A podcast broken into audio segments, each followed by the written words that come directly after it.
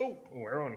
Um, hello and welcome to uh, the Science Fiction Double Feature podcast. Uh, Science Fiction Double Feature does Disco Fever. Um, it's it's the latest in our series, uh, our now fortnightly series, uh, talking about uh, Star Trek Discovery, um, which we are watching on Netflix because we don't have we don't live in America which is nice because we don't have to pay for CBS All Access. Um, so we're going to talk about the last two episodes, which were Leth and uh, Magic to Make the Sanest Man Go Mad. Uh, this is my co-host Terry, who I'm told has notes. Say hello, Terry. Hello, Terry. I do have notes. I usually rock up without them, and I, I always forget half of what I want to say and who the characters are. So I have notes I, this time. I never have notes, and it's you know marginal best in terms of results. So, all right. Um, I I liked both of these episodes myself. Did you Did you like them? Yeah. Um, yes. It's. Uh, I was a little bit upset in the first one. In, uh, um, in Leth, what what were you upset about? What? Is it the first one or the second one? So the My first, notes. So, while you're looking at that, I'll tell I'll tell people what kind of happened in in the episodes. Yeah, remind me. Oh no, it's the second one. Don't worry. Okay, never mind. Well, okay. You well, so in Leth, uh, Sarek, played by James Frain, who is Spock's mm. dad and Burnham's sort of what's the opposite of a ward? Burnham is his ward, so she he's his care. He's her carer, I guess. I guess that's how you'd say it. Um, uh, he gets captured um, no, he gets marooned in a space disaster caused by some space terrorists, and Burnham has to go and rescue him. So we get a whole bunch of backstory uh, about them. Um, that's all really solid. Uh, we also get a sort of wacky side plot about uh, Captain Lorca and his boss slash therapist slash lover, Admiral Cornwall, um, which is all very interesting. Um, except for all those things I just said, boss slash lover slash therapist. Not not a good combination. Um, and it's generally tight. And then uh, in uh, Magic to Make the Sanest Man Go Mad, um, Rainn Wilson comes back as Harry Mudd, um, which is a big surprise for me. I didn't think he'd be very good, but then he is. And we get a very, very tight time loop Groundhog Day episode um, with a party. Um, which is a tremendous fun. Uh, yes, we fortuitously named this uh, podcast Disco Fever, not expecting that they would be wearing T-shirts that say disco and then actually having a disco. So that's gone yeah. really well for us. Um, so that's gone quite well. Uh, yeah. Uh, yes, I thought Magic to Make the Sanest Man Go Mad. I thought that was really, really tight. Is that the what? This actually no. Let's talk about Leth first. Um, yeah, let's talk about episode six. Leith, um, Leith? I don't know. Not sure. What, what what's hmm. what's up with Leith for you? Well, it, it it, it was a good episode. Um, you get to see like the the start of the bond of the crew coming together that we have been complaining that we've been missing. I think you get to see the start of that with Burnham and Tilly here, and then as they're chatting to the new security guy, um, Lieutenant Tyler. Um, so you can kind of see that starting all come together, which I really liked. Um, Lorca's still a jerk, but in a cool way. I like him. I like him. He's a jerk, but he's like House. He's a jerk, but he's good. He can get results. That's right. He does what he has to do. Um, so yeah, I like the the crew thing. They've actually finally coming together as a crew. Um, so that was pretty good the Vulcan extremist. I really like that. I'd like to see a bit. Well, I don't know if they were going to show too much more of that, um, but that was interesting. I like how there was this these purebred Vulcans who don't want to be like messing with other lower beings like humans. Oh, don't mix our blood, man. Don't mix our blood. Um, so I like seeing that. It was because I, I don't know for me who's had a limited amount of Star Trekkiness. Vulcans seem very um, like a very perfect race. They're very um, understanding and accepting of everyone. And I like seeing that there there was this side of it where that there are is the extremists and discrimination and that. So they're not they're not on high for me anymore, which is good. Mm, what else? Oh, Lorca. Lorca's he said something really cool when they were about to go off into the nebula. Um, he said something to Lieutenant Tyler, the new security guy. He's like, "Bring her back in one piece." I will, sir. Not a scratch on her. And he's like, "Not her, not the ship. Burnham." So I'd like to see what he's got plans for her. He's cooking up uh, something. Uh, yes, he must. He must have a scheme. He's cooking up something. Um, so yeah, I'm just really interested in seeing that. And I think it was pretty predictable that he was going to try and get his lover killed. It's it didn't go as I as I expected entirely. I thought I he thought was going to shoot her. Mm. Yeah, um, yeah. I sort of I definitely agree that in those last two episodes we've definitely seen sort of the gang come together. Sort of we're getting a core of Tilly and I'm gonna I'm gonna use just dropped my microphone, caused a massive bang. It's very professional here at Science Fiction Double Feature. Um, uh, yeah, I'm going to use characters' first names. We're sort of seeing a core of friends of Sylvia and Michael and Ash um, coming together, which is really, really fun. I.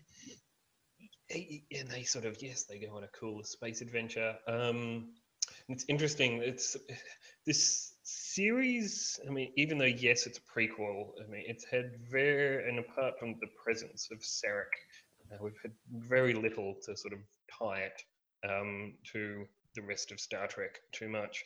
Um, now we're kind of this episode we kind of see a lot more. We see more, much more context of Spock, who we've seen previously, um, quite notably, um, and yeah, it sort of ties in and resonates. Although I don't know if that's necessarily a good thing because it's tying into it's not tying into the grand history of Star Trek, and it's not kind of meta or about Star Trek. It's about a specific character. Um, still still works as an episode, still works dramatically, but it's I'm not still not sure that necessarily justifies uh, Discovery as a prequel. Not that critical. Um, yeah, I, but yes, they're all super best friends, which is fantastic. I kind of feel I've had this fixation with Tilly, who has been a character I have really wanted to like, um, which you may have noticed in the last couple of podcasts. And I feel here she's a completely different character. Um, yeah, these last two episodes, she seems completely different. I, I like her. I this we've sort of got past the well the show generally does seem to have issues with explaining people's feelings, but we've kind of got through most of that, the worst of that, I think, at the moment. Um, but yeah, it's good to see everybody coming together and being super best friends. I'm not quite sure how I feel about Lorca at the moment, simply because he's too obviously villainous, and I want I want something a bit more complex than that. I mean, it does. There's no real. He's so obviously a villain of some sort that there's no real tension in that. I mean it's just it'll be fun to see how it plays out. Um, it'll be interesting to see who does what when something something inevitably happens that has to be resolved. Um, but it doesn't feel that particularly tense uh, around Lorca himself. He's quite clearly a bad man um, that everyone should run away from. But we'll have to see how that happens but not necessarily why it happens. Um, yeah, I but generally, yeah, I think it was a very very strong episode. I'm liking Ash Tyler. Um, he's a very very likable young man, um, which is good. Uh, it was it was a good it was a good episode. And then and then in the next one they went to a party. Oh my god, it was so exciting. I really liked I really liked the party. And I thought, yeah, Magic to Make the Sanest Man Go Mad has been, I think, the first really, really good Discovery episode. It's sort of, as Terry said, as sort of the characters are hitting their stride. Um, critically for me as well, Saru, who is also one of my favorites, um, is le- was a bit less hostile towards Burnham. I want those two to sort of move past their, you know, quite legitimate personal issues and just become super best friends again. I want him to be in the core, the core club of super great characters that I really like seeing hang out together. Um, Harry Mudd had an Andorian space helmet and he was horrible and vicious, which I thought was great. Um, it was just really taut. What what did you think of Magic to Make the Sanest Man Go Mad? I, am loving these titles as well. They're really fun to say. Oh yeah, they're good titles. Um, I was a little bit disappointed. How so? Um, but but it did come good. It did come good in the end uh, because it started off so fun. They're partying, and Rapid's getting high off these magic mushroom spores that he's flying through. Um, he's he maybe not getting high, but he's definitely changing. He's loosening up a hell of a lot, and I'm yeah, another, he is yeah. so getting high off these mushroom spores. He's getting those magic mushrooms. Um, he doesn't have magic mushrooms. He got his DNA changed. I know, but it's because of the spores. Um, okay. Um, yeah, and then they find this giant space whale and they've got to rescue it and take it to like a sanctuary. I thought, this is cool. I want to see this episode. Let's take a break from the war and all the action and let's just have a nice episode where they've got to relocate this whale and there's a problem on the way or something. But no, and then we got more action. Ah, oh, I was so disappointed when the guy came out the mouth. I don't know if he did come out the mouth, but I can't remember. Um, no. I don't know how space whales hmm. work. I did like that there was a space whale. Should have always be space yeah. whales. So yes, I was a little bit disappointed that uh more action. Oh wait, it's a Groundhog Day thing. Uh, oh, but it actually came pretty fresh, and I really enjoyed it um, once I got into it. Um, I didn't think I was going to because everybody does a Groundhog Day thing, and it's way overdone. Uh, but I think they found a nice way to keep it fresh, and I think a lot of that had to do with with um, what's his face, Rapid. What's his name? What's his first name? Do you mean the, Stamets? The, Anthony? Yeah, Stamets. Yeah, that's the, that guy. Well, I'm saying his real name. That's because I'm cool. Um, okay. Uh, I forget his first name. Jerry? No, no, that's not right. Yeah, again, he's another character who's, for reasons explained in the show, has been completely changed. Um, I quite like. I quite like him at the moment. He reminds me of um, Alan Tudyk. Uh, I guess that's true. That's fair. Just, well, especially in this episode. Hmm. Yeah, I guess. Yeah, it is. I guess very much so in this. Um, he's kind of he's loosened up and he's running around frantically, which seems like the sort of thing that Alan Tudyk would do. Hmm. And his eyes are like a shark's. It could be because he's just very white everywhere else, but he his eyes are so black. Man. He his eyes are so black. Yeah, I don't think he's actually that blonde in real life. Looking at his um, Twitter photo image, whatever that's called, Twitter icon. Um, Profile. I don't think he's actually this blonde. Uh, but yes, Stamets is the blondest man in the world. Mm. So yeah, they're my thoughts. I like how it wasn't all about being nasty, nasty Lorca and stuff. Um, it was a good, fun episode, which I think yeah, we did need. Lorca's barely in it, um, which is yeah. fantastic. I love how uncompromising they are about Harry Mudd, who is Mudd is this character that was in the original series um, for two episodes, um, one of which is hilarious. Um, and the other has way, really odd gender politics that I've never quite figured out and really don't want to touch. Um, he is vicious here, and he is uncompromising, and he is not a funny person. He's like the horrible, the the purely horrible human that uh, the original Harry Mudd most likely was. He just wasn't shown that way. Um, and I think this is a fantastic way to do it to not kind of riff on those tired old 60s jokes, but to say, okay, this is a bad person who did bad things, and we're going to show that. I think that's fantastic. Yeah. Um, I haven't seen him in the original series. He has an earring, it's great. And he has a hat. I think he has an earring. He might get them later.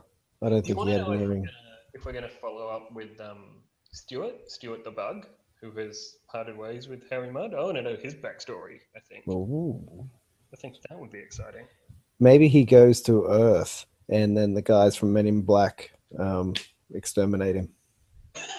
it's, it's is he that guy from the first? Is he the guy from the first um, Men in Black episode? the most unsatisfying fan fiction I've ever heard. Either that or they get him in um, Starship Troopers. So take your pick. Oh, maybe, maybe. Um, yes. So I guess do, do, do, what else do we have to say on this? I, yeah, I think it's tight at the moment. I agree that it's very it's, it's a very action-oriented take on Star Trek, which it, ha- kind of has to be. Um, that's okay, given that it's an ongoing series about a war. Um, it'll be interesting to see yeah how far they stray from that. Um, yeah, I think I think it's good. I think it's good so far, and I think this, which is, it's interesting that Magic to Make the Sanest Man Go Mad is basically a, it's basically a standalone episode. It it follows on from I think it was uh, Choose Your Pain. It follows on from stuff in Choose Your Pain, but you can kind of watch it independently. Um, and it's kind of, and as just a solid episode of Discovery, which I think is good. I think it's fantastic that they're doing sort of standalone-ish episodes while still having an overall arc. Although on the other hand, it's kind of odd that no one seems to care about that admiral who's in Klingon prison. But anyway, I'm sure we'll come back to her. Um, or the Klingon War. No one seemed that upset about it. Never mind. It was a good. It was a good episode. It's a good episode of Star Trek. That's kind of what I liked about it. We got away from. It wasn't as dark as the previous six episodes. Yeah, you didn't have to remember um, anything. You can just enjoy it as it mm. is. Episode um, of the week. It is. It's this week on Star Trek Discovery. Mudd goes back and forth in time and Burnham learns a special lesson about love. and we sort of we had yeah people's feelings were explained. Okay, that's okay. It wasn't too bad this time because there was still there was a space disco, which was wonderful. And there should be more space discos in Star Trek, and I don't know why there's so few. Anyway. Do you think we should get shirts that say disco on them? Yes, I want to see if I can get a shirt that says disco. Um, people have been making jokes that you know, do the other space, the, they like shirts that just say enter on the Enterprise? Enter. Is the, does Deep Space Nine have a shirt that just says deep? and what if those two guys got together? I don't know. deep into deep, and then into deep in a shirt that says Voyag working at all. All right. All right. I think that's um. Anything else? Star Trek. It's good. I'm looking forward to the next episode, which has some Latin title that I don't know how to say. I, I I'm gonna give it a go. See this pacem pacem parabellum. Is it Si vis pacem parabellum? Yeah, it'll do. Um, We'll have to find out what that's about. Um, whether there's more discos or space admirals or any such things. Yeah, I'm thinking they'll probably. Well, it actually mentions the Klingons in the little spiel, so I think we're back to dark action. Okay. Star Trek. Dark action. All right, we'll have to find out what's going on with that. Maybe we'll find out what happened to that Voq guy. Is he? Is he? What, he went off to meet some space witches to learn about the Force or something, and we haven't heard since. Find out. He's still in the Georgiou waiting. He's just hanging out there, probably. Yes. Oh wait, no, that, that was the captain, wasn't it? The Shenzhou. Uh, yeah, the Shenzhou, not the hmm. Georgiou. Mm. Yeah. The Georgiou was captain. yes. Maybe he's hanging out. I mean, they ate her, so maybe he's still okay. Anyway, all right. Let's let's wrap this up. Um, what do I say here? Oh, if you want to read uh, our reviews and such like, you can find it on the main blog, which is sfdfmoviereviews.tumblr.com. Um, you can find us on Facebook at facebook.com slash sfdfmoviereviews. You can find us on Twitter at sfdfmoviereview, singular, because we ran out of letters. Um, if you just want to listen to the podcast, you can find us at soundcloud.com slash sfdf or wherever good SoundClouds are found. Uh, we're also on iTunes, just search sfdf. We're also on YouTube, just search sfdf.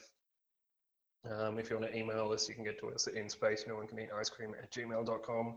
Um, and if you want links to all these things, because I've said them too quickly, they're all down the right side of the main blog, along with a whole bunch of other good stuff, which again is sfdfmoviereviews.tumblr.com. All right, that's about it for us for about 10 minutes because we're going to go talk about Thor Ragnarok. Um, so say goodbye, Terry. Goodbye, Terry. Okay, bye.